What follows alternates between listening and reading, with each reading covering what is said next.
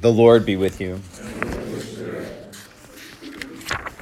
A reading from the Holy Gospel according to Mark.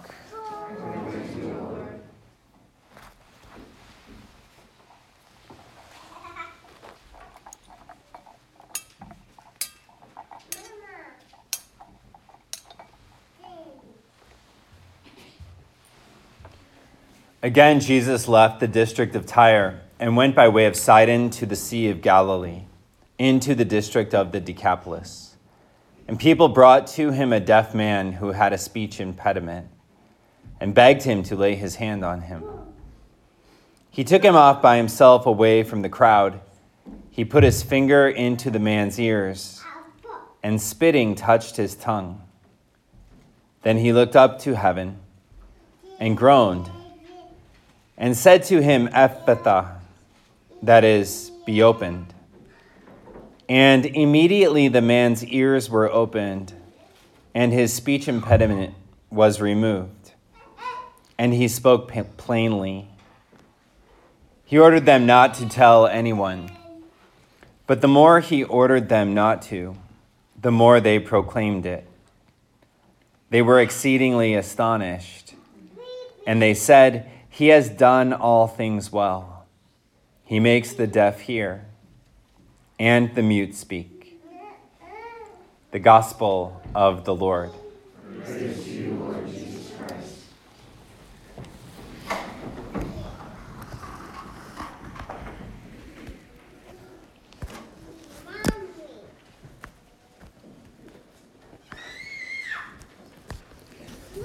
This passage has become, over the last few years, one of my kind of favorite passages to reflect on.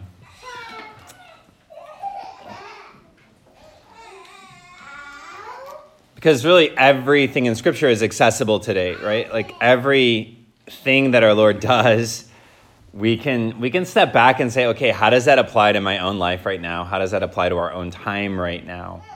And this Ephphatha prayer, or this Ephphatha moment, you know, it's this moment in which our Lord encounters this person, and he's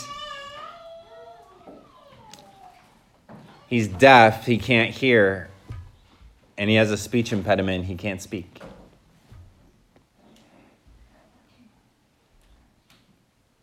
And I think it's the idea of having a speech impediment that most kind of struck me. And oftentimes I talk about this when I'm doing consultation with dioceses or trainings and things like that, because sometimes like we all have a speech impediment, you know, like sometimes we all have an inability to say the things that need to be said, and really to say the things like in terms of proclaiming the gospel, the way that the gospel needs to be proclaimed.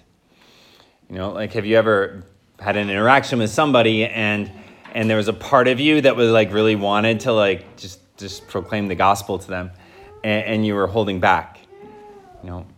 Or even like, have you ever been unfree to say something?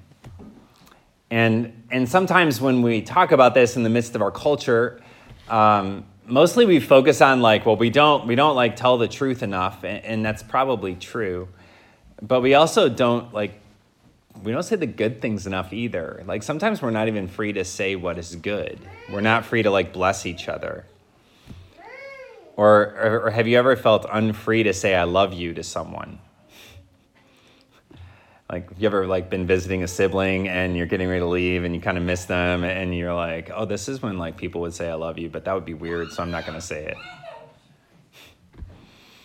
You know, or we're not free to say I appreciate you to a friend, you know, like I love my evangelical friends because it's just part of their vocabulary and they say it all the time. They're just like, I appreciate you. And I'm like, that's weird. Like, stop.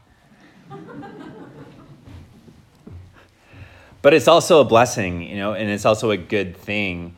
And sometimes we're not free to do that. Like we're not free to say the good thing. And real freedom isn't simply like freedom from the bad things. It's freedom for doing the good things, right? It's freedom for being a blessing. It's freedom for like proclaiming the truth. And you know, like in the work that I do when I'm out consulting and like this week I'm going to be in Bismarck with all the priests from their diocese. I often start with a meditation on this passage because the biggest thing that causes a speech impediment is shame. Right? Like shame is what causes a speech impediment.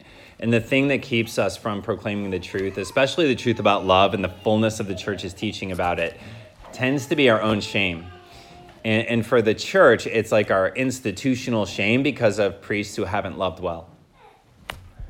You know, in family life, oftentimes it's like shame about like what I did when I was in high school or when I was in college that keeps me from proclaiming the truth well, like to our children. And shame gets in the way. And you know, there's several demons that wreak havoc in the church. And you know, when one of those like has to do with the objective sins that have been committed within the church, or the objective sins that have been committed within family life. But then there's this second demon, this demon of muteness, right? This demon of the speech impediment that keeps us from proclaiming the truth the way that we need to, and proclaiming the truth about love. And when we don't speak into it, we leave people in the dark. And so our Lord desires our ears to be opened and our speech to be free. And every single one of us, when we were baptized, you know, there's a prayer that's always prayed over a newly baptized baby, called the Ephphatha prayer. And it says, "The Lord Jesus made the deaf hear and the mute speak. May he soon touch your ears to receive his word and your mouth to proclaim his faith, to the praise and glory of God the Father." And that Ephphatha prayer is something that we all can renew in our lives each day.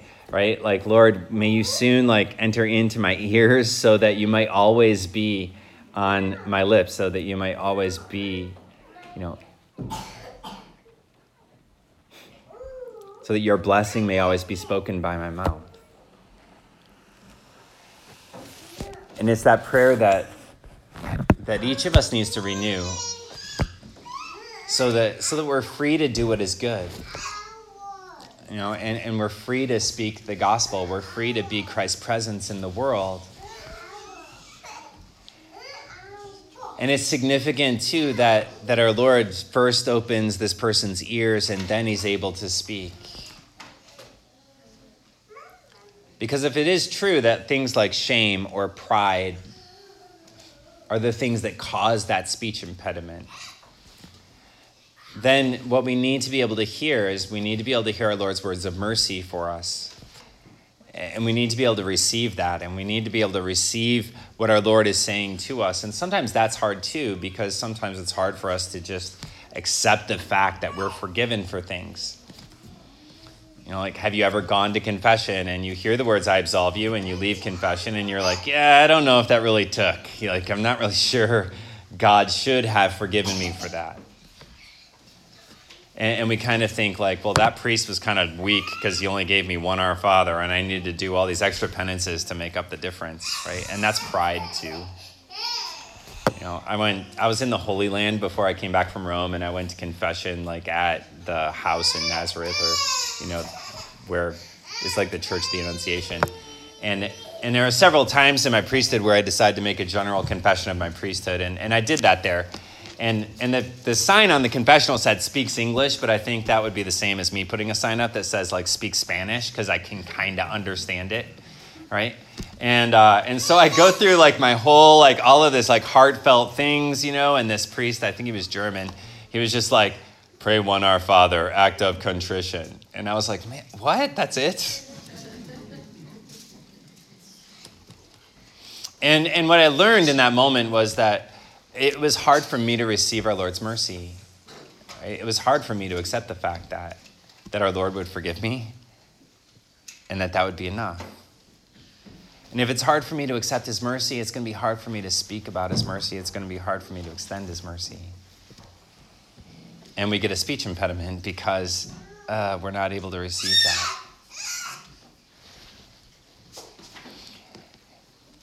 You know, and we're called to be like our Lord's presence in the world, which means that our ears always have to be open. so that our mouth can be open. You know, to proclaim what is true about the human person, about love and marriage and family life, to also proclaim what is true when we say things like, I love you, when we say things like, I forgive you, when we say things like, I'm sorry, when we say things like, I miss you, or when we say things like, I feel hurt. You know, those are all the hard things to say, but they're the most important things to say. You know, otherwise, in the midst of our speech impediment, we just sort of like have fights about the dishes in the sink when there's something like deeper. Or we say things that, you know, we don't really mean. And our Lord has much greater plans for us. And his desire is to be a blessing to us. And that we can be a blessing to each other. And so today let us pray that as we prepare to receive our Lord in the Eucharist and to receive him in that most profound way, that whatever is keeping our ears from being opened, whether that's pride or it's shame or it's memories of our past or resistance to love, that our Lord just clear that out so that we fully may surrender to him. And then in turn, speak his words of blessing and mercy and love to each person that we encounter.